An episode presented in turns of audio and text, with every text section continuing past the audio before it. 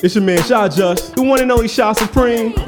Ladies, ladies, please. Ain't no fucking pressure. Alright? It's your boy, PDT, aka Southside Pablo. This is Bar to Go. B A H Bar. Duh.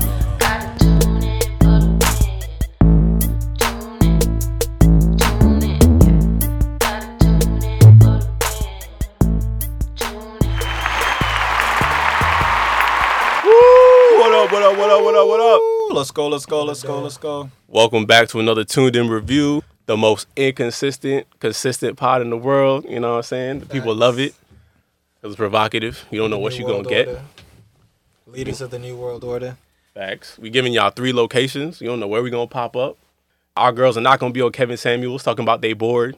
You know what I mean? we keeping excited. We the guy she want to cheat with. You know what I'm saying? Be the man she want to cheat with. All right. But we coming to you different today. You know, on our Black Power stuff. At least I am. You guys kind of halfway, halfway there, but you know, Shaft. you know what, I, you know what it is. We're gonna do something different. We're gonna do a movie review. You know, it is Black History Month, and just right on time, Judas and the Black Messiah drop. So we're gonna give y'all our thoughts. We're gonna really do a lyrical miracle breakdown for y'all. Sir. Yes, we are. And our first movie review ever was actually Black Panther. So you know, gotta shout out that, Boom, shout boy. out Wakanda, Wakanda, real quick. Also, R.I.P. Chadwick Boseman. R.I.P. Chadwick. Oh my R.I.P. God. 2020 was a horrible year. Yeah. Facts. Can't believe we lost a great one right there. restart the whole decade. Honestly. So if you're not familiar with Judas and the Black Messiah, you know, it basically follows that whole framework of one party going undercover to infiltrate a certain organization and then Well, I would say. Well, nah. that's, that's that's the framework. That is the yeah, framework. no, but I, I was gonna say even further along, even before that, I'd say Judas and the Black Messiah, as you can tell from the title, while it does have certain meanings, it's actually a pretty common film that we've been seeing lately, which is like a type Black. Klansman like Yeah, that. Black Klansman. Sorry to bother you. Um, the Sorry about You- wasn't like that. Well, well, no. Well, what I actually, what I really meant to say is the fact that these is a black movie reiterating and kind of revamping of the uh, the history of the black struggle and the black experience. Like you know, this is just not like I guess Black Klansman could be one of them. Um, What twenty years a slave? Um, 12 12 years. years a slave. Twelve- he I got said out. 20? He Yeah, couldn't do 12. 12 years, man. If he did 12 years, man, I don't know if he, he'd still be around, man. Yeah, shit. Uh, what was it? What's the other one I'm thinking about? Um, In Too Deep with LL Cool J Django? And Omar Epps. Well, I was thinking more historic. Oh, uh, the what's the movie on Amazon that we was just talking about? Oh, what- uh, Night in Miami? Yeah, One Night in Miami. Yep, yep. It's Mhm. like I feel like Judas and the Black Messiah is like you know, One Night in Miami, uh, Black Twelve Years a Slave, like you know, Selma. Selma. Yeah, just like another movie depicting the black experience before I guess the internet. like I guess before people realized what the hell was actually going on here. Mm. So I would say in a broader sense. But yeah, back to what you were saying. But it follows that same framework of some somebody or the police or some type of organization wanting to infiltrate another one, you know, going undercover to really try and focus on one person to gain insight, intel. I don't like how y'all just skipped over In Too Deep like that isn't a hood classic. Y'all did y'all watch In Too Deep with LL Cool J and Omar Epps? You remember that movie? I, I, I did not, no. When's the last time I seen LL Cool J on TV? I NCIS, SWAT. excuse me, SWAT. Yeah, well, that SWAT's been dated, but NCIS he put in Nah, I'm trying to see the data. I mean, NCIS. I don't even. I, I Network what- TV, yeah, yeah, I feel you. Yeah, so that's what. Shout out to you know- LL Cool J, Hollis, Queens. Facts, LL baby. Queens, where you at? Let's Yeah, I'm not it. hating on LL. I'm Queen just like I just ain't really. I'm. I haven't seen no LL Cool J stuff to be honest. Yeah, of course you didn't. Of I course, mean, you he, he was popping in the '80s. That's Yeah. way before my right, and the '90s. No disrespect. Hey, uh, man, he's hosted a lot of Grammys recently. He's pretty relevant. Anyway, Yeah, LL Cool J icon, I best guess- rapper in I Queens. Guess, I guess I'll have to check the movie out. Best rapper from Queens. I'll say that. Huh? Yeah. Over Nas? That's Anyway, another video. That's another video.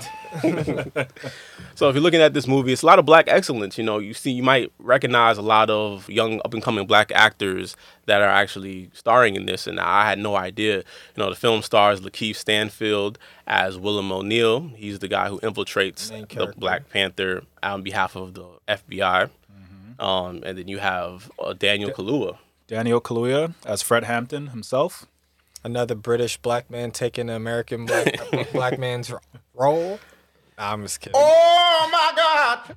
And then you have uh, Algee Smith, who played Jake Winters. You know, a lot of folks are familiar with Algee from um, Euphoria or the other movie, um, The Hate. The Hate You Give. Hate You Give. Give. I just saw that movie after I saw, um, what was that movie? What's up? Oh yeah, Judas and the Black Messiah.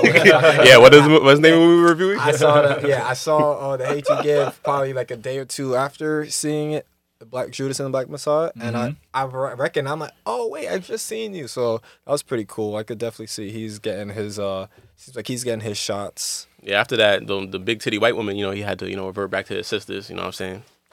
if you know about Euphoria, you know what I'm talking about. No comment. no he was the envy of all his castmates, I'm sure. You know what I'm saying? Anyways, and then Dominique Fishback, you know, played Deborah Ew. Johnson. A- I'm- um, I'm you know, not the wife of disrespect. you know the late Fred Fred Hampton. And and just oh wait, one more person too. Uh, what's his name? The, the comedian. Uh, uh, Lil Lil Rel. Rel. I was Lil Rel. surprised to see him in this movie. We'll get into that once we get into the spoilers. He always makes his way into one of these right into like these type of movies though. Like, but it was good to see him, I guess, in a different sort of not comedic sort of way. Cause I feel like he's always like even in what was it? Insecure, he was kind of like not comedic, surprisingly. Yeah. Even though that's a comedy show, Insecure, but he was still like serious. Kind of yeah, trying to like And then for the fans of Power, I don't know folks folks who watch Power Queens once again, but you know folks who watch Power. If you remember um, the character Rollo in the first season, Roller, roller. Rolla, not Rollo. Rollo. I'm gonna mix up with Sanford and Son because you know I see the mustache. I'm thinking about the character. Anyways, uh, uh, uh, what's his name? The actor's name is uh, Darrell Britt Gibson, who's who played Rolla. So he plays um, Bobby Rush, who's actually um, you know still alive. He's and also a congressman that represents the South Side of Chicago, and he was one of the co-founders of the chapter, the Black Panther uh, Party chapter in Chicago. And he kind of looks like him too. They did a wonderful job casting him. Yes. Like he looks like with the facial structure, the the jawline. I was like, wow, he was felt like It was handpicked. pretty qu- uh, accurate to his actual person. Definitely. Yeah, yeah, yeah. And that was like spot on. So like, And then Ashton Sanders. You don't forget about Ashton Sanders of Wu Tang fame. He was in the Wu Ah, Tang yes, yes, yes. Hulu Hulu series. You know, he was actually in this. I didn't know he was in this based on the trailer. Yep, he So- played Jimmy Palmer. Nice to see him as well. I don't think we're forgetting anyone, right? Anybody? Well, that's the people we know. That's the people I noticed. off my top, yeah. But so let's get into you know how what we, about the FBI agent? Oh yeah, of course. Um, The well, he dude. he. I was I was doing Black Excellence. You know, Oh, it is Black Jesse History Plemons. Month. Oh yeah. I was trying to do Black History, you know, Black Excellence first. But all right, we'll we'll talk about him, Todd, aka Yeah, Todd. he's part of he's Breaking he's Bad. a big part of the movie too. Yeah, he was a huge part of the movie. if Huge part, huge part for sure. Many people don't know he was actually the bully in like Mike. You know, so that's taking it really far Exactly. back. That's and that's why I I'm like, yo, why does this guy look so familiar? And I when I look back on and I looked, I'm like, oh, this is the boy who Beating bullied- up Bow Wow. Beating up Bow Wow. Or he got his shoes. Damn. yeah. And then Dominique, uh, You said Dominique Fishback. did we say Dominique Fishback? We spoke on her, yeah, but we Oh, didn't have did? a real Okay. too much. What was the other one? There was Yeah, also the other one. no, woman. No, no, sorry, not Fishback. Dominique Thorne. Dominique Oh. Thorne. She played Judy Harmon in this movie, and she was also she was a, a star in the movie uh, If Beale Street Could Talk. So, you know, a lot of excellent, you know, black actors and actresses. Wait, both of them are named Dominique. Both actresses. That, that Yeah. that's Yeah, the yeah, woman yeah, Dominique- the, yeah, that's Dom- the, that's Not the Lil one- Baby. Don't get confused with Lil Baby. That's not yeah, the one. yeah. Dominique the- Fishback played Deborah Johnson, and then Dominique Dominique Thorne played Judy Harmon. That's the one who had the knife in her boot. Yes. Spoilers, chill. no, I mean, uh, I just want to. I mean, We doing a review. Yeah, no, we We didn't no, do this it is- yet. We gotta give them a warning All right, before we sorry. get into that. Yeah, no, Sorry, that's guys, What I was sorry, gonna say. I was gonna say we gotta give them a, a spoiler. I mean, that's not a spoiler. A knife, a knife in a boot. My fault. Anyway, She was Woody, Woody from Toy Story. Snake Was in my boot. Oh, Oh. yeah, snake in my boot, Woody. Okay. I thought she was the voice. actor. But so it was a great. It was a lot of black excellence in this film. Um, Fred Hampton, Daniel Kaluuya really did a great job. As expected. hmm He did his thing. When and when you watch the movie, you kind of Fred Hampton is not even really the main character. I would say Daniel Kaluuya was like more of the supporting instead of like if they were to be nominated for anything. I think uh, Lakeith Stanfield would be um, the main. He would be the main the, the the main actor of the movie, and he would be best actor. Nominated for best actor, right? And then I think Daniel Kaluuya would be supporting Best support. Yeah, yeah. I I, I agree with that. Wait, I think why you say that? because it just it seemed like because you know Judas and the Black Messiah. The person who represented Judas was definitely Lakeith's character because he's the one infiltrating and then be ultimately betraying the uh, The Black Messiah, the Messiah. Black Panther. Yep, the Black Messiah who is Fred Hampton. Fred Hampton. So even though Fred Hampton is the subject of everything, the main character is kind of told on the point of view of Will O'Neill, which is Lakeith Stanfield's character. So that's why I would say he I'd was like more of the main. Because Yeah. even yeah, I would say that. Yeah, I, I can see that. that. That's probably that, probably what will happen if the if the movie or if the actors end up getting nominated for any awards. Mm-hmm. I definitely see that. And we, we usually talk when we do movie reviews how you would watch this movie. What's the best like uh, form of medium to watch it?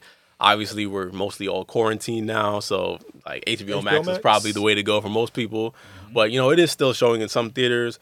But I wouldn't say to like trek all the way out to a theater or go out your way to watch this. Even though if you want to support the money, you're still supporting it with an HBO Max membership. So it's not your subscription. That's a good point. Yeah. And it's only on there until March 14th, so you definitely got to check it out soon. They'll take it off.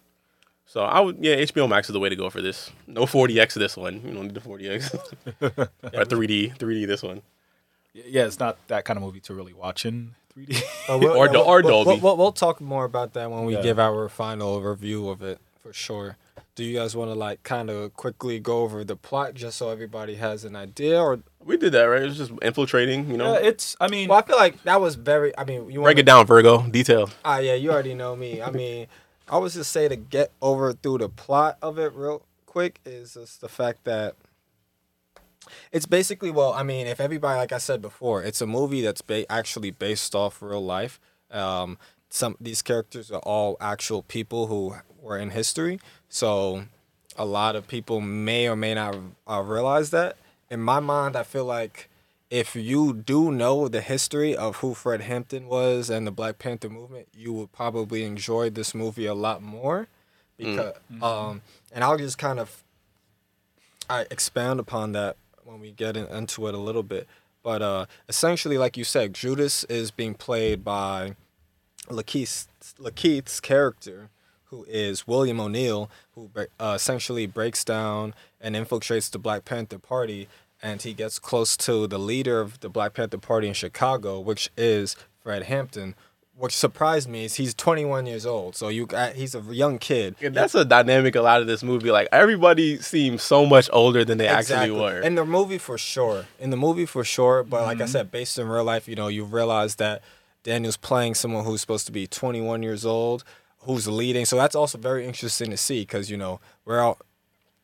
We'll talk. I, I, I want to expound upon that, but but he's yeah, known. He brought all the rival gangs together in exactly. Chicago, He and he brings was the. He just shows um Lakeith basically looking from his point of view of just watching how Fred Hampton is trying to bring all of these people who are diver- diverse and you know almost like seems like opposing parties together in order to bring the city of Chicago back together. But what he doesn't realize is that he has you know some people are against him. The powers that be are against him. But he knew they were against him. I mean, yeah, but no, but not how. But He didn't yeah, know there was it- infiltrating, Exactly. he know, doesn't know how. He how know he knows that they're against him. He just doesn't know how they're against him, and we kind of see exactly how his how he meets how he meets his fate, which is in the history books is a death.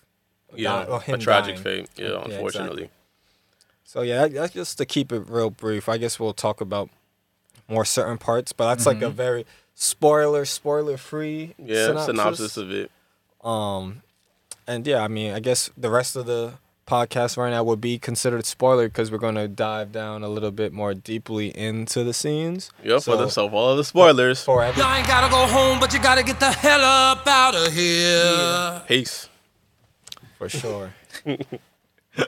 So what is so let's go let's get into our likes. What do we like about the movie in general? What was what was some of the things that would getting into the specific scenes? What what would you say? What would you what are some of your favorite things about the movie? Favorite moments? I Yep. mean, uh, yeah, I mean, I mean, uh, j- just just off of, I, I guess I can say like overall, what I really, I really like the way the film was shot, just from a, just from a vantage point, just a lot of the angles, a lot of the shots that they took of certain scenes to to show like the emotion or the power of certain scenes. I really, really appreciate that. Like for example, like um, like near, like I guess near the end of the movie when Fred Hampton like came out of prison, and then they had the large rally uh, uh, inside the church that had the entire Black Panther Party, plus the Young Lords, plus the Young Patriots, everybody out there. And then he's doing his speech. You know, he's doing this very, very powerful speech talking about, you, you know, like you know, he is a revolutionary. He's willing to die for the revolution. Well, he's willing to die for this fight. And just the way, like the cam, the way the camera, like you know, Cinematography. The cinematography, thank you. The cinematography was just very, very powerful, and I like I like the Shout out Sean Bobbitt for the cinematography. and and it, and it focuses yep and and it focuses on on three mostly four characters during that one scene obviously fred hampton's uh, uh daniel kaluuya's character fred hampton's character while he's giving the speech and then um then uh deborah johnson the actress who played deborah johnson dominique her character because at the moment uh deborah is like pregnant with fred hampton's child. So of course like she's feeling the emotion. She's feeling inspired but at the same time she's also fearing I guess fearful for herself and for her unborn child because you know this man basically the the way the way it read on her face was like oh my gosh this you know my man you know my husband He's gonna make me a single mother. it's gonna it's gonna be it's gonna basically become a martyr. Like he's willing to become a martyr. And then and then these and then the third character is um Lakeith Stanfield's character William O'Neill who's who of course has like a lot of guilt obviously running through his mind because he's been so he's so entrenched he's so in deep within the organization but at the same time he's he's feeling a sense of guilt because he sees the FBI agent who who's also in the crowd like looking at him and applauding while Fred Hampton is giving his speech so it's so it's a combination of like awkwardness and also like guilt There's also- a lot of emotions in the room that you can Yeah. read on the faces of these guys, Yeah. of these characters. That was one of the more intense scenes in the movie, and I Very would say there I- I are would few. argue- there are few. There are would- not that many. Surprisingly, I would argue True. that's probably the most intense scene true in terms of just not with no action involved. I guess no I get- words I- I- either. Not really. No like words amongst no intense dialogue amongst Exactly. the characters. It's Yeah. just really you're just listening to his um, monologue, and you're kind of just reading the faces, There's a Reading the lot- room. and reading the room. There's a lot of expressions that are going on. You can tell that a lot of people are feeling very.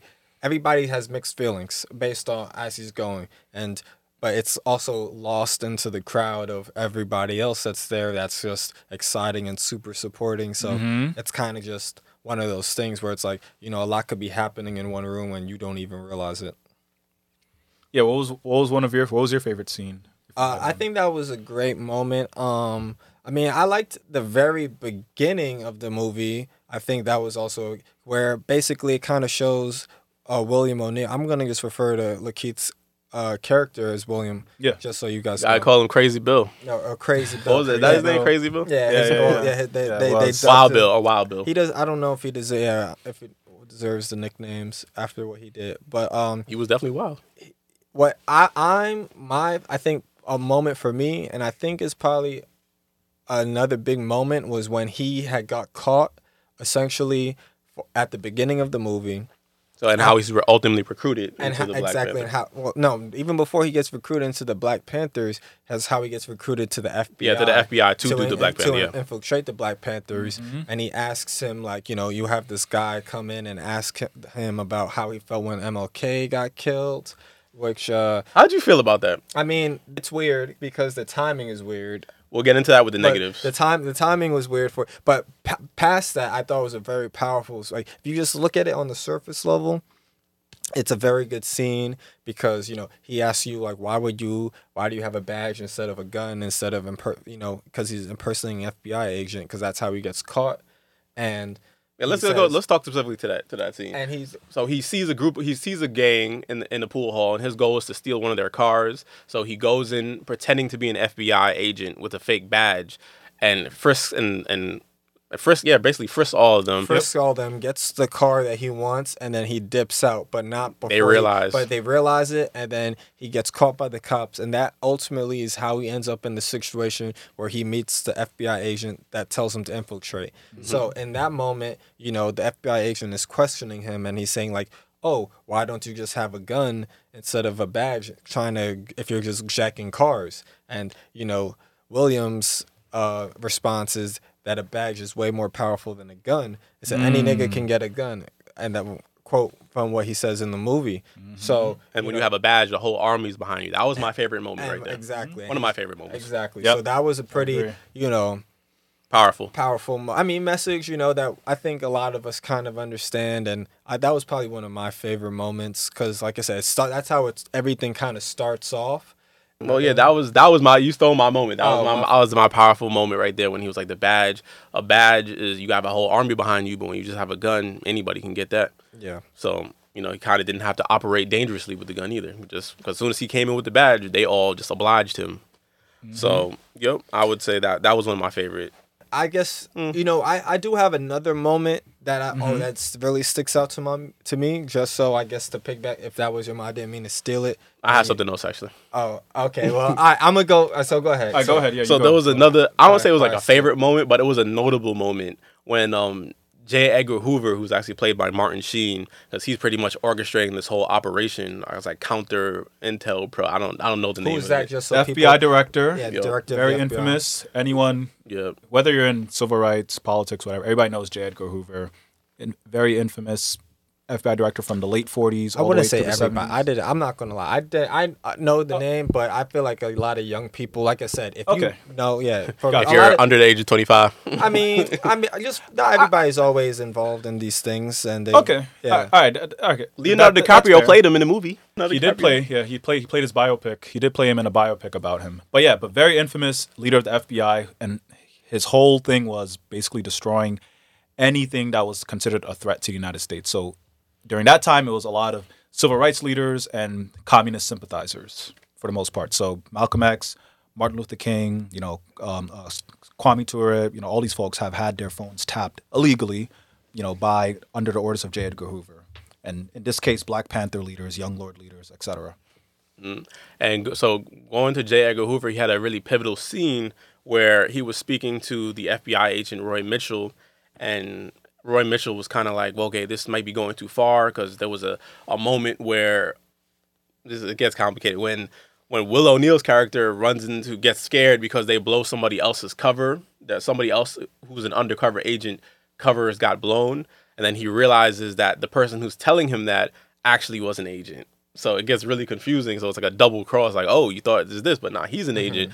And then it get back it gets back to the FBI agent Roy Mitchell, and then he kind of goes and questions J. Edgar Hoover, like, "Yo, what are you? What are we doing here? There's so many undercovers, like we can't keep track of who. Like, like you're not even keeping me in the keeping loop. keeping me in the loop with Yep, anything. yep, and yep. then he pretty much sets him down and delivers like the most racist thing where he's like, Oh, "Yo, yeah, yeah, do yeah. you want How like, you gonna feel when, when your, your daughter, daughter brings home a black man, like a black man with a blah blah blah, like pillaging, raping, and pillaging your daughter? How you gonna feel about that?" He's like, "Yo, why you why you like- mentioning my daughter?" And he's like, first off, my daughter is like five, four years old, like like, eight months. Like, yeah, she's like a child. So Yeah. and then you can kind of see him picturing it in his head, and he's like, "Hmm, yeah, you you right," and you kind of seeing his his covert racism that was in. And he was like, "I'm comfortable with black people. I'll I'll have Will O'Neal over my house and do things like that." But whoa, my daughter, whoa. Well, you kind of see him like have that realization as J. Edgar is speaking to him, and he's kind of like getting offended, mm-hmm. and just that whole theme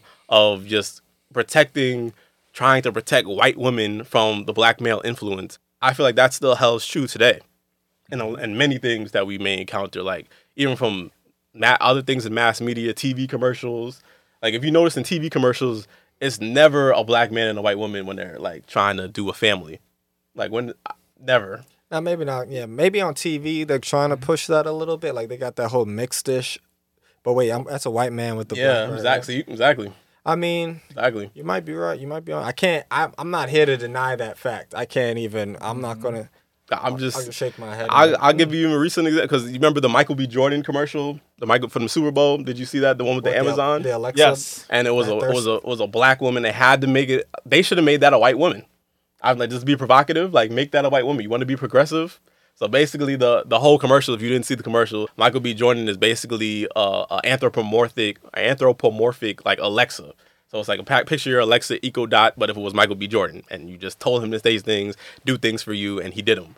So it's basically this woman is in the store, and she's like, "Wow, like I'm completely." That, that could that could kind of be racist though. A white woman telling Michael B. like like. I, mean, I guess maybe the optics there, they didn't want to do it, yeah. but I, they could have pushed the boundary a little bit because it goes in because she's Clean like up lusting. this house, Michael. Oh, she's not. No, she's not doing because she's attracted to him. That's I the whole thing. I the, yeah, I, I saw the so they didn't want to pull that. They didn't want to like make. I can't make this white woman attracted to Michael B. Jordan, and her husband is over here like getting jealous. Like we can't have no cuckolding in the. I'm Yeah. like, you know. So they had. They just made It's- everybody it, black. It, it promotes the wrong message. yeah, I- to them, To them. to them. Yeah. But they made everybody you're trying to black. You know, they just made everybody black in that situation. Just be like, nah, we can't. Like Jeff Bezos was like, yo, this is too close to home. Like my wife actually made cheat on me with Michael B.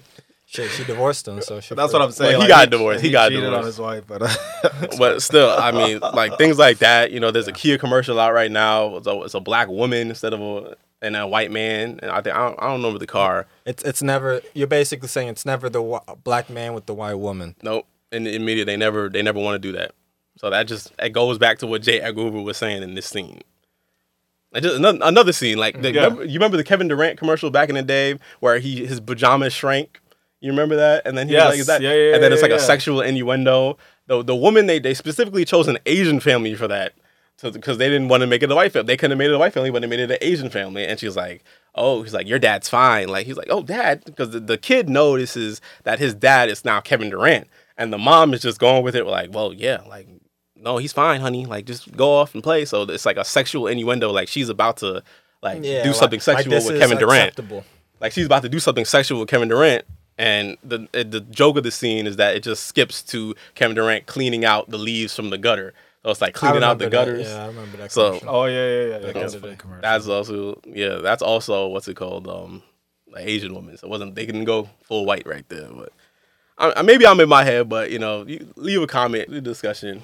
Yeah, I think another scene that was super. Pro- I, I guess now that I'm thinking, I was re- recalling, yeah. um, was when actually Fred Hampton was actually locked up.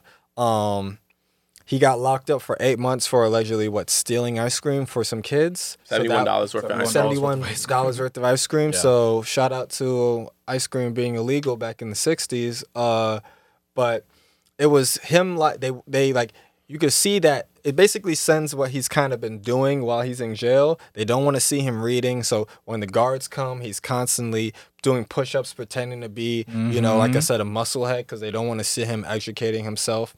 But I would say I really wanted to know I didn't get. I don't know if you guys remember the scene. I want some clarity in Yeah, this yeah, yeah. too. Um, when he's actually eating, right? Oh, and the guy, and the guy, the corpse, like and- what they and- carved and the something. guy- yeah, they carved something in his chest. I don't. What was it that? I don't know I want to know what that was written in his chest. So basically, they're eat. Um, Fred Hampton is eating uh, his lunch in prison, right? Yeah. And there is a man who's tied up to a chair with um, looks like his in his body, like with the blade, it, some words or some uh was etched into his chest. I couldn't even read the words. I couldn't really read the word. He looked beat up and bloody. Yep. So you know, Yeah. Fred. You know, you kind of see Fred looking at him, and to me, it's kind of like a parallel to him kind of looking at like you know, the black man in general. Like you know, he looked defeated, down, be like you know, he looked like he's kind of like almost lost everything. And um, afterwards, Fred Hampton's the last. Like you know, he's the last one to get up, other than that man. And he puts a little letter underneath his tray to uh I guess deliver so it could be delivered to somebody on the outside and whoever picked the person who cleans it up picked up the letter. So I always wondered in that scene to me, um, because later you find out that they found that he was trying to get a message outside of prison, so they start beating him up later. Like that's like the next scene right after that. They start Yep. like the guards start beating his ass. Yep. And in my mind, I'm I always wondered, did the dude in the chair that was sitting there, because he was the only one left after everybody got up. He's the one he saw the he saw. Oh, did he fact that- snitch? Did, did he exactly? And that's hmm. what I'm wondering. I always wonder like, did he was that supposed to be a scene in where we show that? Boom! Like I, I kind of a parallel to Lakeith. William, well, I mean William O'Neill, and where it's like, yo, you keep getting like you're breaking down, you keep breaking down these men into being obedient tools for you For your such as- agenda. for your agenda, like as like you know you carving out um words and sort of beating him to half to death. Did he snitch on uh, Fred Hampton in that moment because he saw That's that interesting. and he's so Yeah, yeah, defeated? yeah. So that for me, that's what I took it as, Mm-hmm. and I was just like, I just thought that was something that really stuck out to me. Like, wow, you really like you can't even. You can't even read. Like he can't even Mm-hmm. read books because they're really trying to keep you Take it back to slavery times. under the Yeah. thumb. Exactly. And that's And kind of what that saw to me. and and I think and I also think that speaks to a to a to a wider issue that's relevant to this day in regards to the criminal justice system and mass incarceration, right? Like it's not like the way pri- the way prisons are designed, right? It's not just to you know take away your rights or to lock you up, right, physically, right? It's also a psychological aspect as well. Like Exactly. you're psychologically locked up. You know, you're not you know we, no access to books, no access to to be able to send your letters to your loved ones, right? Um, also solitary confinement because you know he was brutally beaten and they put him in solitary, Solitary confinement, confinement is probably like maybe 23 hours in a dark room or something. Like, and these are things that are these are practices that are still common, you know, throughout the world, but even to this day in a lot of a lot of America's uh, prisons. So, I I I also, I also think they were probably just highlighting the fact that we haven't really maybe like pro- pro- progressed as a country or as or as a community, as a black community, in regards to us still being still being the victims of Jim Crow, being victims of you know of the criminal justice system. Yeah, the You know what I mean? Yeah, school to prison pipeline. Yeah, hundred percent. Exactly. And that's what I and that's kind of what I wanted to point out. It's like you know I don't know if anybody like I said that's why I want to say now if anybody have realized is like like how did they find that letter and stuff? And in my mind, it's like the only person who was there was the guy who was beaten, and you would think Mm-hmm. there would be some resentment, but when you get to that point, it's like you're lost and you don't have. That's when you really become. We're backed into a corner, so you just had to survive. And exactly, and you're kind of like in my mind, I'm like, did that guy was the one who? Like, and I know that they have watchful eyes on Fred Hampton, and which is why they find every reason to put him in solitary confinement. They put him mm-hmm. in there for days. I mean, you can't even being by yourself for just one day is an, or two days is enough to drive somebody insane. That's mm-hmm. like a study. So and then You kept that from us. That was very. That was a woke woke analysis right there. I didn't think about what that guy represented. yeah, the guy that was there. Yeah, yeah, yeah. That deserves one. Hey, a Come on, man, I'm telling you. and and another thing, I guess, just just to double down on when Fred Hampton was in prison, um, because at the same time, that's when his uh his wife Deborah was pregnant, pregnant. right? Well, it was a girl. He didn't. He didn't get a chance to marry her. Yeah. Okay, so his his his partner, his woman, was um was pregnant, right? And if I remember correctly, it, there was a scene where she, I guess was she trying to write a letter to him, but that letter was intercepted by the FBI agents. The FBI agents they scanned that letter. that was actually the letter that he was trying to send. Oh, that was so that, the other way that around. was exactly so Okay. that after So that they scene intercepted like they letter. intercepted his letter and i don't even Okay. think he got that sent out they just copied Okay. it and they're like okay we're gonna keep it so whatever he So- the price he paid for that letter never even got to see justice. So once again that just highlights to me how like how much they're just trying to keep this guy under and like like no communication. We don't want you talking to anybody. Mm-hmm. um you can't even set send letters to your loved ones. Like you know what i mean? Like that's how we want that's how isolated we're trying to keep you. Yeah, And the break- goal was to and- bring and- him down. and, and break Yeah. and break you down. And he's and he spoke on it like in that later scene like after after the speech he gave you know after that after the rally that he had where he where he gave his speech The comeback speech. the kinda. comeback speech right and about being about, about being um, a, martyr. martyr. right he his his girlfriend right was telling was telling him why she was concerned right concerned for you know for him right for his safety also for like will someone be a, like where am i going to raise my child am i going to raise my i child didn't know in a war hell? zone yeah in I a didn't war know it was zone. You know what I mean? Yeah. And and I remember like the trauma that that she was experiencing while he was in prison. Like there was the whole shootout that happened between like a few of the Panthers and basically the Chicago PD. They probably used their entire budget on that scene alone. Scene look You know, like. which, which which was which was a very you know powerful. i love that scene too because i was able to see nah, i'm not even gonna say that what was you gonna say now? You gotta say it now. I ain't gonna, I'm, You gotta say it now. I'm cool okay. they ain't finna get me yeah, got me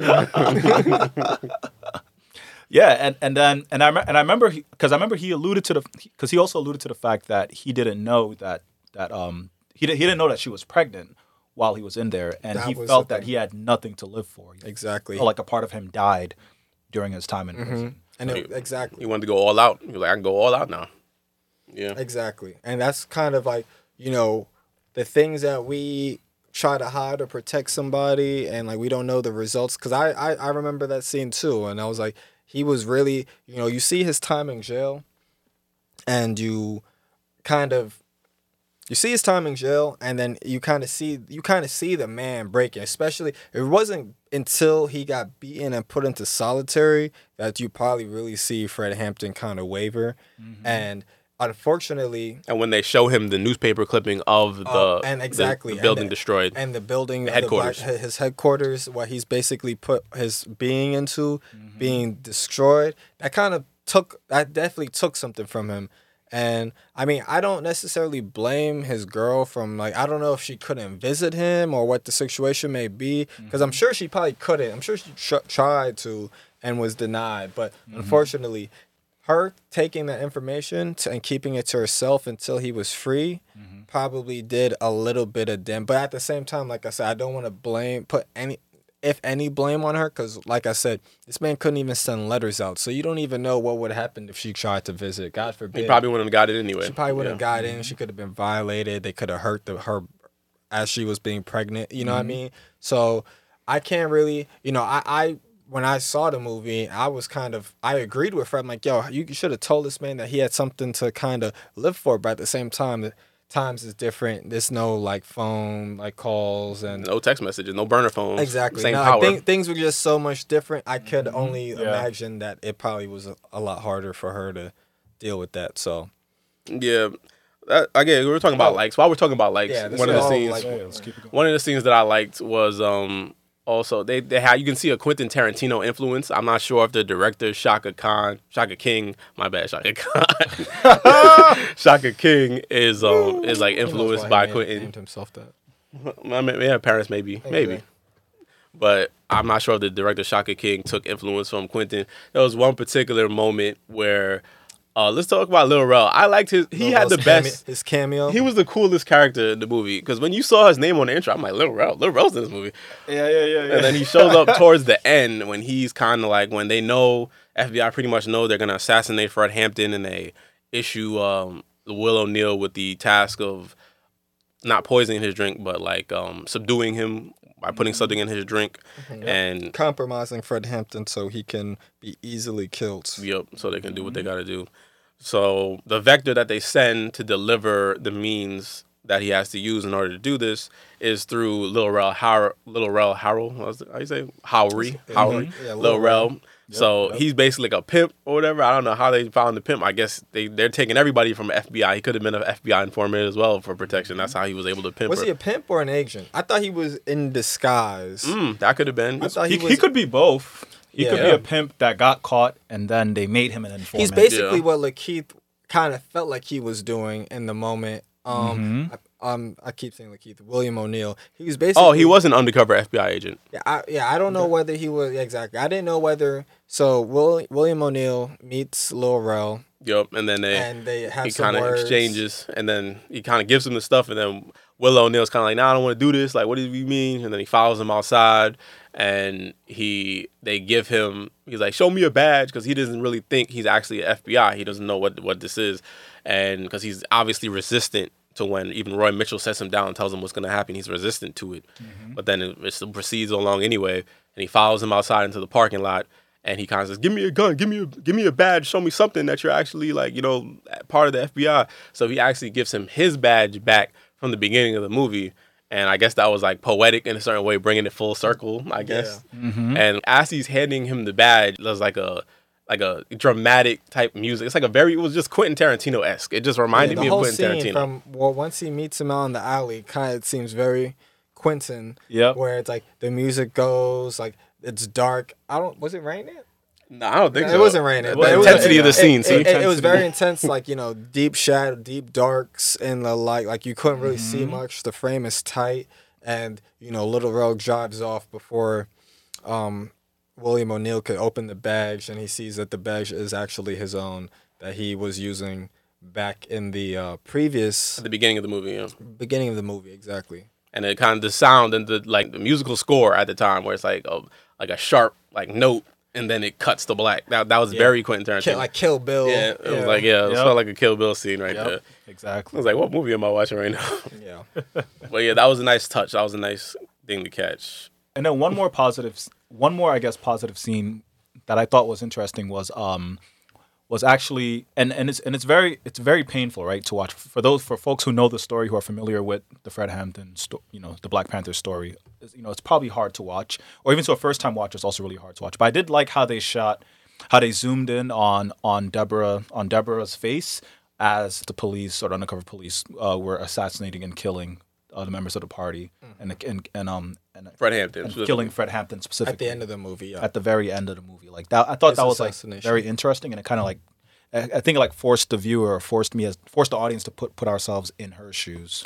like once or in her again mind, the you know? struggle of a black woman i agree like you know the things that um black women have to deal with uh that's what I was saying. That's what I was kind of touching on too. That's a very thing like you her her character I think was important because she was almost that representation. She was one of the sides of like, you know, what a black woman is dealing with in this time and I think the other uh Dominique, I forgot what who who was she playing? Oh, she she played she played um Judy. Judy, yeah. I also like Judy was probably my favorite character. Just I to touch on that, like, Comrade. they're both they're both like two co- co- sides of the coin. Like you know, she's down for the ride and she's scared for her man, but she has to be strong for her family. You know what I mean? Mm-hmm. And she's has to witness her husband, or I mean her fa- baby father, Baby five. yeah, because he doesn't get obviously get the chance to marry her because he get he just to hear him assassinate. But she knows in that moment, if I do anything, I'm going to die too. I'll probably end up getting killed right alongside him, and I can't afford to do that because I have mm-hmm. his child. You know what I mean? Yeah. Yeah, that whole ending scene was a, a really powerful scene. It was just very reminiscent of like the Breonna Taylor, especially that with that being so fresh in everyone's mm-hmm. minds. Mm-hmm. You know, police just coming in, no warning. There was really no warning. They just saw shadows and footsteps, and then they just blowing coming Started guns shooting. Exactly, They even opened the shooting. door. Started shooting They, immediately. they shoot everybody, and then they're telling everybody to move. Like, get out the room, and they're like, "We're shot." And like, you want to keep getting shot? Get out the room. And I'm like, Yeah. yo, like, Yeah. How many times has that pop that conversation been happened? You know what I mean? Yeah. You, how many times do people not even get that conversation? Yeah. Like, Yeah, it was a tough. kind It was a- a tough watch. It was That's very a- very tough to watch. yeah. When and when I, like I said, I think we said positive, but it's not positive. But I would say a good scene. it- that these are things that we felt were important that we it helps in- tell in the a- story. Yeah, exactly. It tells a story in a very powerful, important way. Mm-hmm. And so I think in in a weird way, this is what we say is good. and even and then also another thing that I noticed is that even before so, so after the scene where they shot like a lot of the security and the members most of the members of the of um, the party in the apartment in the apartment and it was and I remember the police called told her told Deborah and the other guy to, to come out to step out and I remember like when when when they pulled her out you know like one of the one of the white officers like put a gun to her to her, Her baby. to her stomach that was very baby. subtle. That was a subtle thing. Yeah. And then and then also like um and then also Fred Hampton, you know, couldn't wake up, of course, because he was drugged with the barbiturate, you know. So he, eh, but in a way, like he looked like peaceful, like the way they zoomed in on him, like he looked like he was like sleeping soundly and peacefully, even though he was drugged. But I guess that was like some symbolism where it's like, you know, like the fight goes on, you know, the struggle continues, even though I'm gonna be a martyr. So uh, maybe that kind of shows like a sense of like acceptance or maybe like closure for him, which is something that he spoke to earlier in the movie and throughout his, you know, life as well. That's interesting. I didn't even think. That- That's about that's that just the way I, I registered it. Yeah. So so I guess we can start. So I guess folks, if you, if we want to dive into what we, I don't want to say dislikes, but maybe like maybe some deltas or things. that we- Critiques, critiques. Yeah, certain critiques. things that we may thought could have been done differently. So I don't know. Like Justin, you want to start start us off? First of all, It's your man Shah Just. Shah Who Just. I'm sorry, Shah Just. Oh my gosh.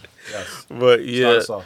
I mean, if you're, I don't want to start off too critical, but this is like the first thing I have down. Man, I'll start. I, this isn't too critical. the. Virgo, the Virgo. Alright, yeah, let me let me just. this isn't too critical to the point of the movies per se, but just to be a lighthearted critique. What is up with um music? What is up? What's up with soundtracks or uh, movie albums that have not that are not one song is not even in the movie? like I loved the Judas and the Black Messiah album that they have, like Yeah. that they came out with The on inspired Spotify. album. Oh yeah, I I guess it's inspired album because not. I don't think one of those songs, maybe two of those songs would have on the track. I I wouldn't realize. You wanted to hear the Jay Z and Nipsey during the post credits. Exactly. I want to hear that Jay and Nip song. Like, That Nas. Yeah, Word, exactly. word, Uh. That H.E.R., you wanted to hear that H.E.R. during the sex scene between Fred and the boy. I'm trying to hear that Polo G.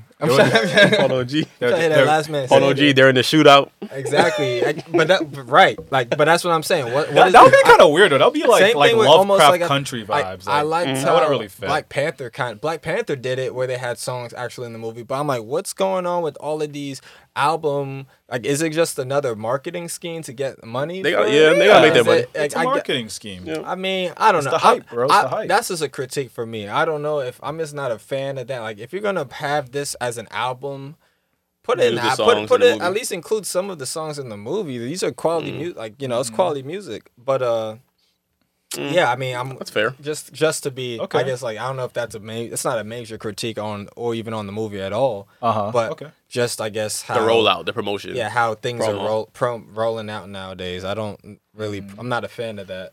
It seemed like this movie kind of overall lacked intimacy just among the characters. For sure. The relationship between Fred and Deborah, that was like the strongest relationship in the movie, I would say. Even that, like, I'm not gonna sit here and complain, but like there was no love scene really. It's like this is the first time I'm seeing a movie where was like somebody's pregnant and like the two characters end up pregnant, but there's like really no love scene. And it's like I'm not saying like I wanted to sit there and see them in a love scene, but you know, just the intimacy. It would It- add to the just an- intimacy of the the two characters, make her feel her loss more because Mm-hmm. they're actually seeing the visual. But you know, it's it's a long movie. It's already two hours, even though it didn't feel that way. But it just for some quick. reason, yeah, But it's a two hour movie. I don't know how how it's two hour ended up being two hours. I agree. For a two-hour movie, I definitely feel like there were certain like interpersonal relationships within the characters that didn't quite sell me on like like I didn't understand like I didn't really understand um William O'Neill's motivation to be a snitch. You know what I mean? But he Like, just didn't want to avoid jail time. He just I mean, wanna- I get he just it. Wanted to avoid, yeah. Yeah, and I bad guess I guess like on a like real surface six nine snitch level, like you know what I mean, like that that's cool. But to me, like in the circumstance and like how everything was in that time, I still wouldn't even justify like just avoiding jail time isn't enough for me to be like with go, disrupting go, my going whole under community. going undercover for three years to destroy my black community. Like, you know, you know, if you had like a, or we never seen any of these characters, family members, like we might. That's see, another critique. Yeah, I didn't. like- no parents were in this Yeah. movie. There's no pa- No- and one parent actually. One. Yeah. There's one, and then to me, the one character, William O'Neill, like we don't get to see any of his family, like well, Or could po- friends. or friends that could mm-hmm. possibly motivate him for wanting to stay out of jail, or like people. So it's like,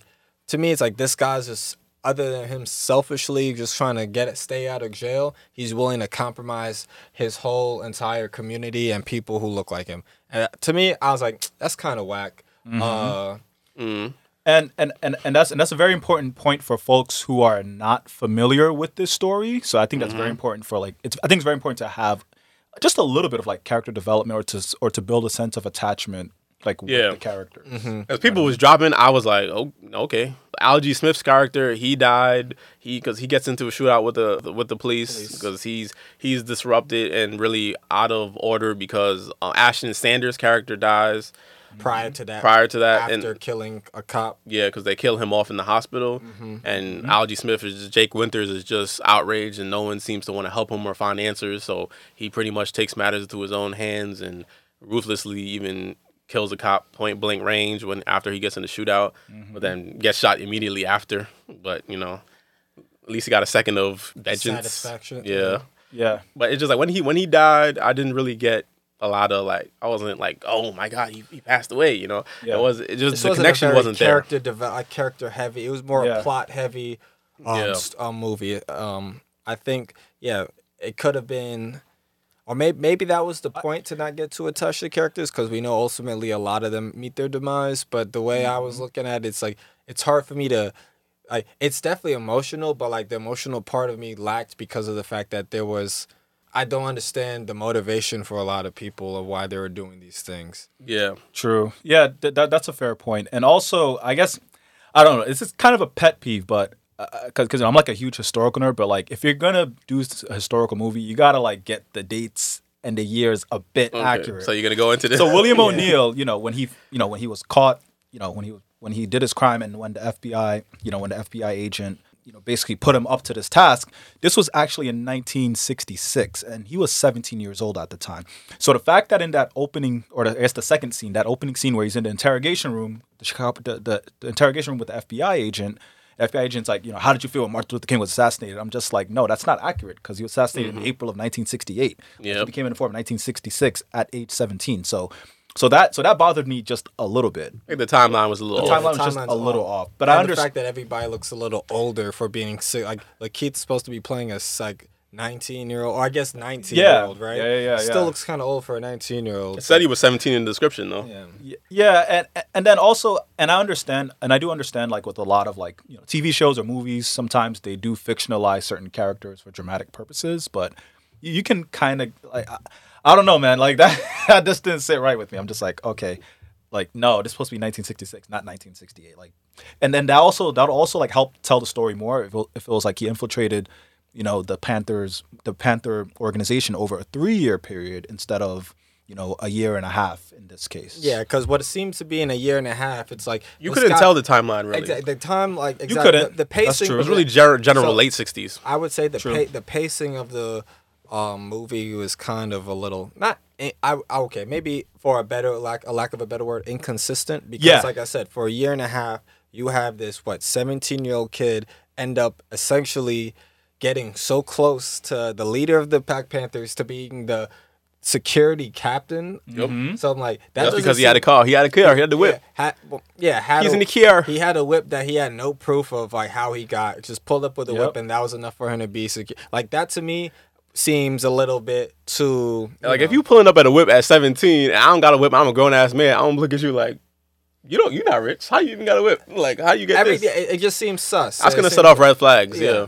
Exactly, and he kind of like he ended up he went from being but before that he he had the whip. That's how he got in in in the door as a driver. But then at later he ends up being the captain of the Security, security, captain. After when he's in jail, when Fred goes to jail. When Fred goes. So it's like to me, it's like that doesn't seem very accurate, like you know, or realistic. You know what I mean?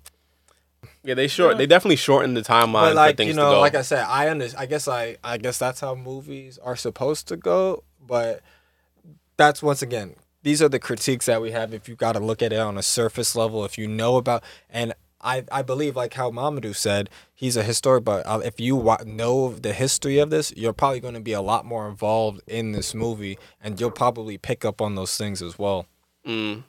if you know the story, I feel like this movie would be really fulfilling for you because you'd be like, yeah, I remember that. Yep, I, that happened. That happened. Yep, yep, yep. Mm-hmm. But if you're watching it for the first time, expecting to get you know a full breakdown of everything, or expecting to Who Fred Hampton is? yeah really informed about the characters, you're not going to get that because everything is kind of like surface almost. You know, things Or- are just occurring. Or a two-hour-long movie. Yeah, for, that's surprising. You would think it would be more deeper, like a deeper dive. But like you don't meet anyone's family. You only, I think, Jake's mother, Algee Smith's character. You meet his mom, and Yeah. then he has a back and forth with. She has a back and forth with Fred Hampton. It's like, please After remember he- my son Yeah. after he dies. But it's just no one else's family. Like it's like the Jimmy Neutron movie out here. Like everyone's family got like eaten Taken by over. aliens or something because you know no one has parents. It seems like, but yeah, that it would have just been better for the interpersonal relationships and just the intimacy of the movie in general. and and I and I and I do think they attempted to show just to go back to the motives of William O'Neill. I feel like they did show like the actual real clip of an interview that he did in 1989 on a PBS special where he was describing he was I guess describing his experience in the Panthers and how he genuinely felt that he was a revolutionary and that he was a good man, um, despite the fact that Cap. he was an informant, you know, for the FBI that helped lead to the Wait, helped lead to the assassination of of Fred Hampton. And another another thing another thing that I also feel Can I, like can I piggyback on that? yeah, yeah, yeah, Um, go, go. First off, Cap. But uh I don't think he I mean he might have said that. I don't think he believed that. Um yeah, I think in that moment he also like you said I didn't stand by and then um I don't know if it was in that scene but he basically it was talk was it in the movie that he was talked about how the FBI agent kind of showed him a nice life and this is also what motivated him to That wasn't really touched upon. Like he showed him in their Yeah. house once, and they would meet for dinner. Exactly. But And Yeah. their and was the relationship wasn't Their really the relationship, close. Like for me, it's like that's the whole thing. Like I said, not just his family, but like what other motivations for him to do this. Like you know, I think in the art movie in that part, he was also saying like you know this FBI agent treated me well. He opened his home to me. He said he was a father figure, He was even like though a he said father figure Yep. to him. I like He I did felt say like that. I That's feel like. I was a real FBI agent. But in my mind, it's like in the movie, the way it was portrayed, It it, seemed like very that. it did it seemed very arm distancy. I don't understand why you're still gonna compromise all your brothers and sisters, people who look at you the same for the American government. Like I still like I didn't really under I still for me, maybe it's just because of if mm, who I am, I don't think I could have done the same thing. I would rather have just gone to jail. This is way too much work to be pretending to love people and end up Almost I- dying too, because Exactly. they're like doing Exactly, like, and- capturing people and I- doing all this crazy just, stuff. Just put me in jail. Just put me in jail like the rest of my like. I'll go hang out with my gang over here. Like I can't, I can't do that. I wouldn't be able to do that. Like no, and two hundred like they say he got paid what two hundred thousand dollars for At the end, and he got the gas station at the end. yeah he got Was the, the end. like none of that is enough for me to like. That's not enough. I don't know. They Like, just if- needed if more I- if insight. if it more was me, insight. like, nah, they nah, needed nah. more insight into like his motivations, like you Yeah. were saying. That's that's pretty much what they need needed just to do. seems to- like he's a fuckhead. Pardon Yeah. my French. Yeah, and they they try even Yeah. though they tried to they tried to like create sympathy for his character at certain points. Like they tried, but it just wasn't there because of the lack of intimacy. Yeah, and then also also another thing is, and I and I understand, and this goes back to what to what um to what you said in the very beginning of the movie that this is necessarily the movie is through the vantage point of William O'Neill. It's not necessarily through the vantage point of Fred Hampton because it's not necessarily a Fred Hampton movie per se. It's about what William O'Neill did to Fred Hampton and the Black Panther, you know, party in Chicago. But at the same time, I do feel like that there were some gaps in terms of like I, I, I didn't really get like the character or the character development or the growth of Fred Hampton or who Fred Hampton actually was and what it, I, I don't think it really showed like his like his breadth of like knowledge and influence like in the community. And I think I think they they touched on a little bit with like his his unifying strategy, how he unified the the, the young lords, you, you know, he three unified- gangs in The Chicago. Three gangs in and Chicago, the white, Crowns. White Patriots. Yep. Whatever the hell they call Young it. Or the young page uh, or the, the I said what I said. Yeah. You said white patriots. I said what I said. yeah. So like how he unified that, and I and I and I and I thought. Oh my God.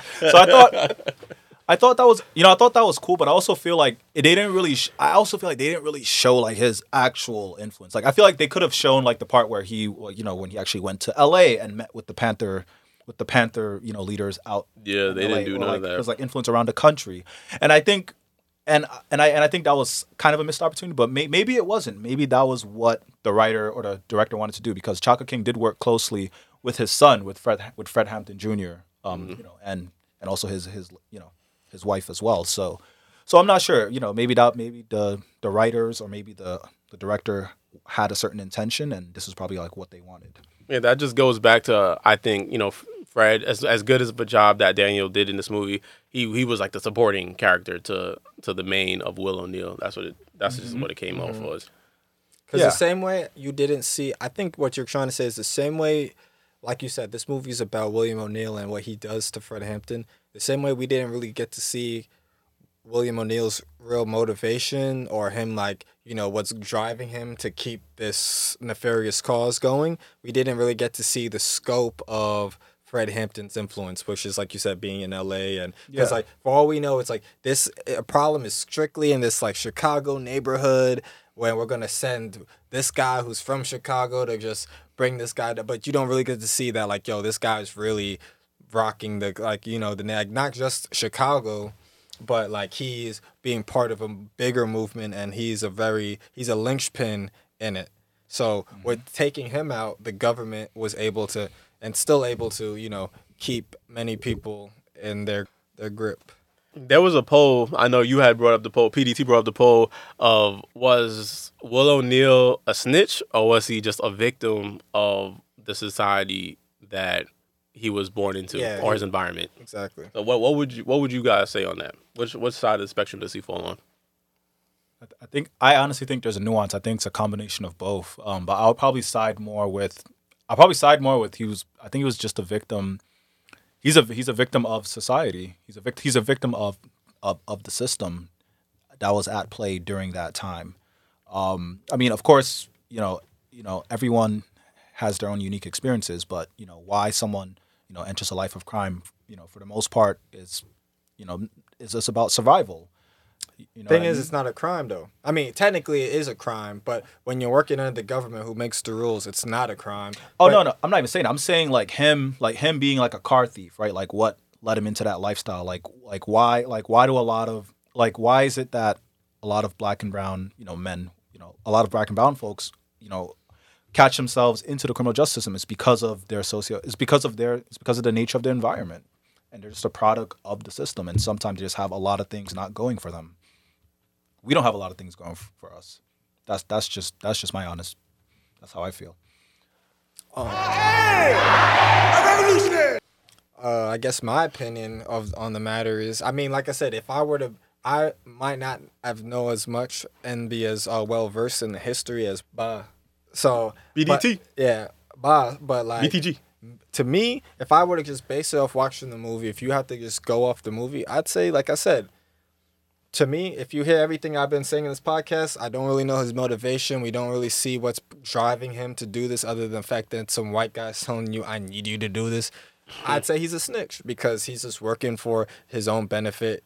The guy tried to give him a gas station for him to walk away of life. It's like, yeah, you completely destroyed um, the community that you came from for your own selfish reasons so you can have own a gas sta- so you can have a gas station and work what the next 30 years of your life in obscurity hoping people don't find out you're the one who caused that so like to me that's real snitch talk like you know i don't think he's necessarily a victim because like i said if it was me just throw me in jail. It's a lot easier. I can live in my life. You know what I mean? Like you know, like I, I, I but I'm also the type to be take action on my responsibilities. Like you said, there are mm-hmm. not a lot of opportunities in the black community. You know, but at the same time, Fred Hampton. I mean, William O'Neill was guilty of robbing niggas for his for their car. Like you know, if you're not even like in the scene in the movie, you're not even robbing white folk. You're you're robbing your own brother. gonna rob Wifo, he probably wouldn't even had that option.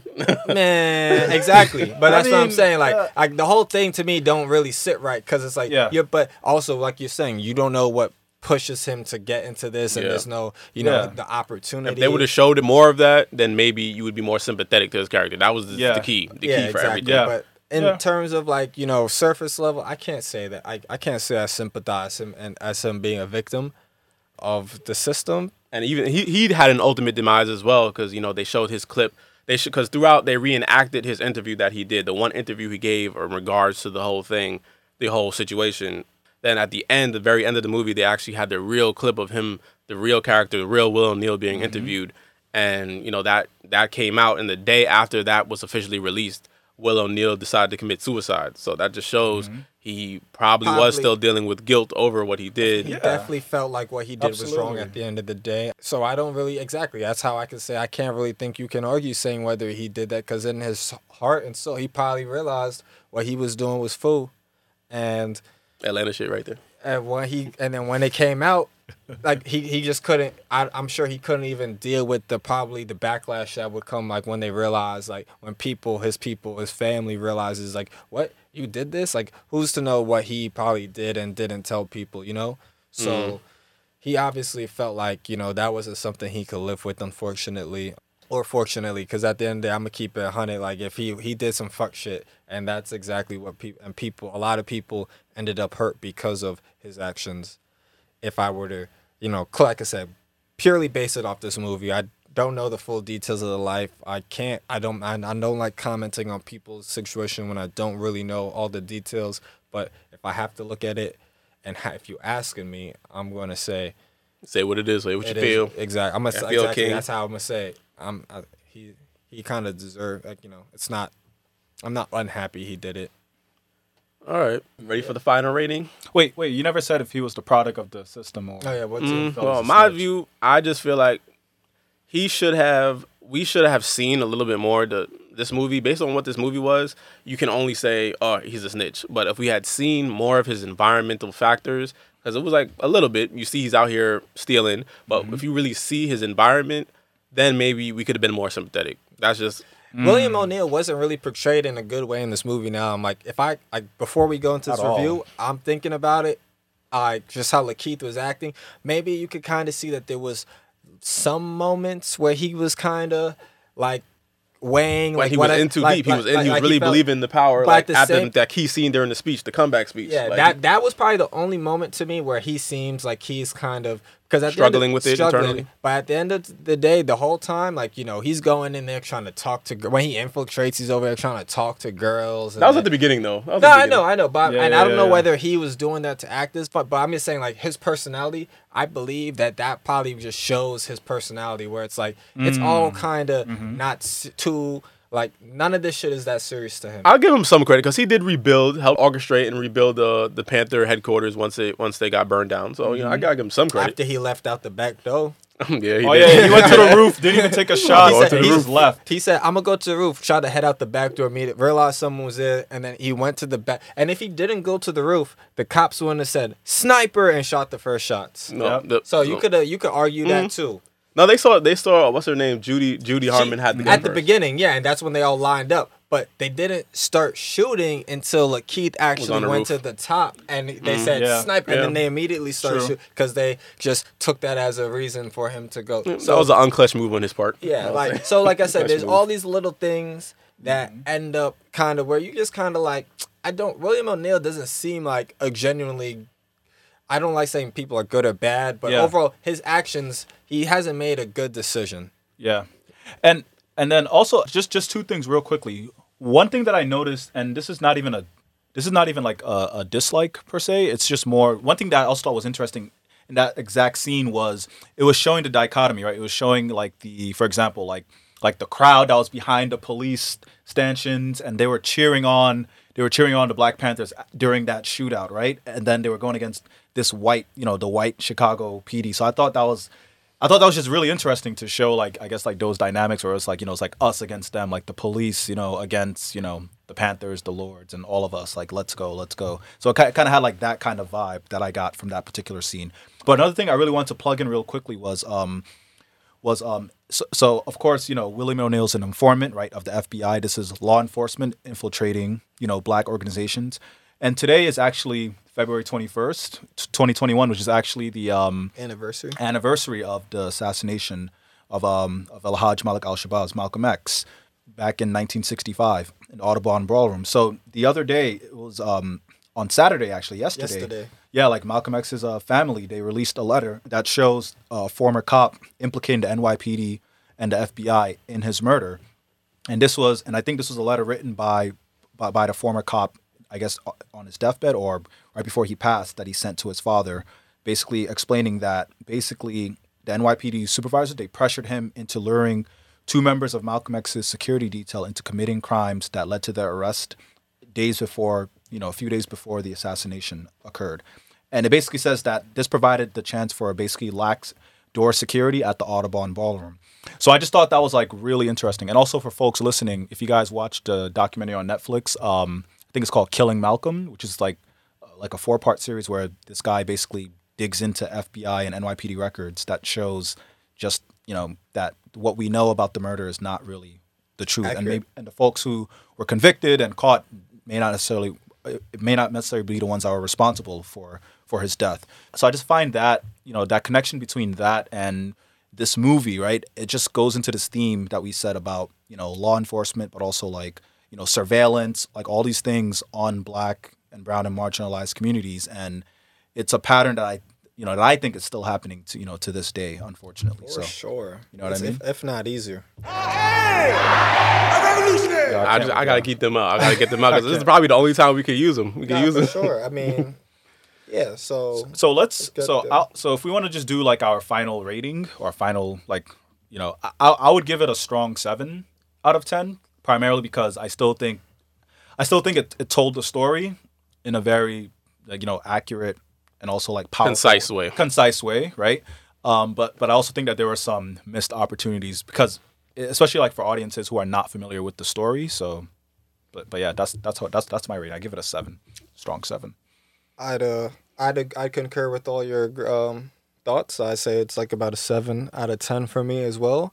I wish it was like a seven point five or an eight, but basically those things that I spoke on before is why you know the lack of motivation for me for William O'Neill, him being the main character, it just seemed too concise. You know what I mean? Like I got like it were very very big bullet points that you want to fill that were thought out, but I just wish that they dove a little deeper Yeah. because I was interested. So that's not a, like necessarily because I was interested. I wish I had more. So I'd give it a seven out of ten. Yeah, I'm echoing the same themes. Like I feel like we all on the same page in this one. It's just that I Which feel like we, rare. yeah, yeah. But That's rare. for me, uh, when you do a movie, there's two components that make a movie great. It's the surface level excitement and enjoyment that the movie may present, and additionally, any hidden deeper meanings that you may not get on the first watch are just something you have to think further into. This movie had a lot of the the latter, but not really the former. Like there wasn't really a lot of surface level excitement in this movie. There was a few scenes where you was like your attention, but it's very easy to you know if you're not feeling alert, you know, doze off a little bit in this movie. it's sure. it's not. It kind of feels documentary esque, you know, because it's not like a lot of acting. It's just like this is what happened, this is what happened, this is what happened, and the, the lack of intimacy really shows. Pacing. And and I and I think that and Man, that- hold on, let me finish my rating. Oh, Damn, my fault, my fault. So yeah, My it- It, could have been a little bit, you know, th- that that's the key. Like it didn't really strike a balance between the two. That's when you have a great movie when you have the surface level excitement as well as the deeper hidden meanings. This movie was more of deeper hidden meaning, not as much surface level excitement. There was some key scenes like the last scene. You're definitely gonna feel heart wrenched given the whole the timely context of how it all unfolds and seeing the police breaking in. But you know, overall, you know, could have lose a little bit more intimacy. If you want to nitpick about the historical accuracy of the timeline, that as well. That's Just valid. Know, I, I, so I wouldn't have. I'm gonna have to say low seven though. I'll be specific about that. Okay. And and and then and and just and just to be clear, like just from from my from my in my opinion, like it's maybe maybe that's the direction or that's the intention of the writers or what or what the director um wanted this movie to be. And I feel like this movie is very similar to to the Spike Lee Malcolm X movie, Black Klansman. you know, and, and Black Oh, Klansman. and wait, Malcolm X. My bad. You said Oh, Malcolm X. sorry, sorry, yeah, so, let's talk about Malcolm X. Yeah, yeah, yeah, yeah, yeah, yeah, yeah. No, and, and and primarily because you know, of course, those are both historically, you know, biopics, accurate movies, but also like the story is told. This, you know, the story. They're both long movies, and it does tell a story, and it is like a black story at the end of the day. And I feel like the intention was to, I guess, to basically just sympathize, but to also see, you know, like directors like tell the story the way they want to tell it, not necessarily tell it in a way that sells tickets. Mm. I, I guess it's just what I'm trying to say. Malcolm X had some exciting moments though. That's one of my favorite Spike Lee movies though. Oh like, yeah, that struck the balance well. That balance that I was talking about well. yeah. Denzel should have got an Oscar, by the way. Yeah, he was robbed he was that robbed year. for sure. Yeah. Yeah. I And, mean, for, and for the Hurricane, he was robbed. But you know, Russell Crowe. I think. I think that was Russell Crowe. Do you guys feel that given you know we had we said like this there could have been a lot more space for a lot more intimacy and just character development? Do you think this would have been better off as a series rather than a movie? For sure, this would have been a way better movie. Yes. This would have been a way better. I mean, I would hope that maybe even if that's the intention, you pull you pull out and have a series of like that. I mean, and I want to talk. I guess kind of to answer your question is also along with my comment um that I just remembered, where it's like I do. What I would say that I do like about this movie is that I felt like before. I was like, I'm tired of seeing slave movies. You know what I mean? I'm tired of seeing Or black struggle? or like yeah and i mean this is well no because this i think is technically black struggle i'm not gonna say i'm against black struggle movies mm-hmm. but i was mm-hmm. just tired of seeing black people seeing like so and I, I, I to a certain extent i agree with you i don't want to see black struggle movie but i felt like this movie was important because once again it's not just another slave movie or some other thing like it's kind of showing a more what Jay Z say i the day fred hampton arrived Damn, I mean, know- the day the day Fred Hampton got Oh, killed. that, I was that's born on something. the day- That's on the Jay I arrived on the day Fred, there should have Fred been Hampton died. there should have been a post credit scene with Jay Z being born. no, as New Yorkers, up. as New Yorkers. Up. I arrived on the day Fred Hampton died. Oh my God. Real niggas multiply.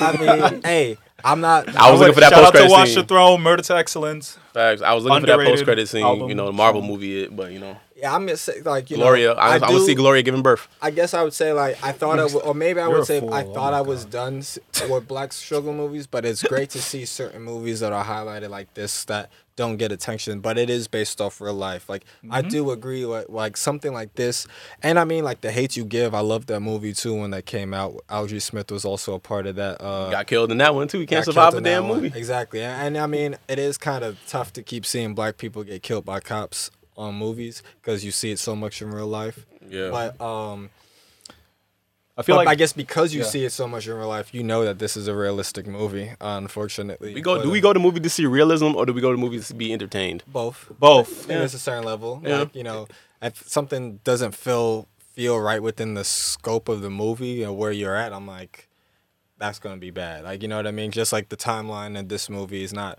bad, but it's gonna make me feel kind of weird. But uh, yeah, I just want to say, I just want to say that. Like I like that part. Yeah, no, I definitely think it was a breath of fresh air, and I do feel like uh, Would have been better as a series. it could it it definitely would have been better as a series, and that's a very good point that Paul brings about black struggle, and I just feel like black pain in general is definitely something that's very commodified.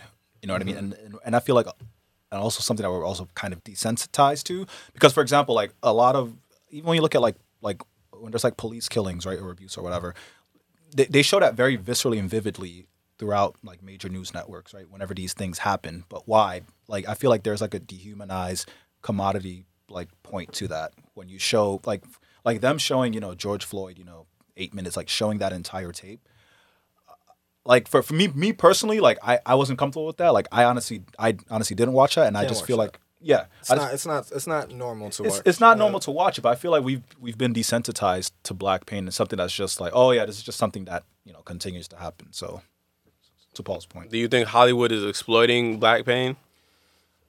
I to profit everything- off of it? Everything's in. I, Hollywood. I think everything is in. A, in America, everything's exploited. You either exploit it or the exploiter. capitalism So I can't what really- Fred Hampton talks about yeah he so I- talks about capitalism so Yeah, I can't really. Yeah, I can't really sit here and say Hollywood. Like everybody is exploiting that.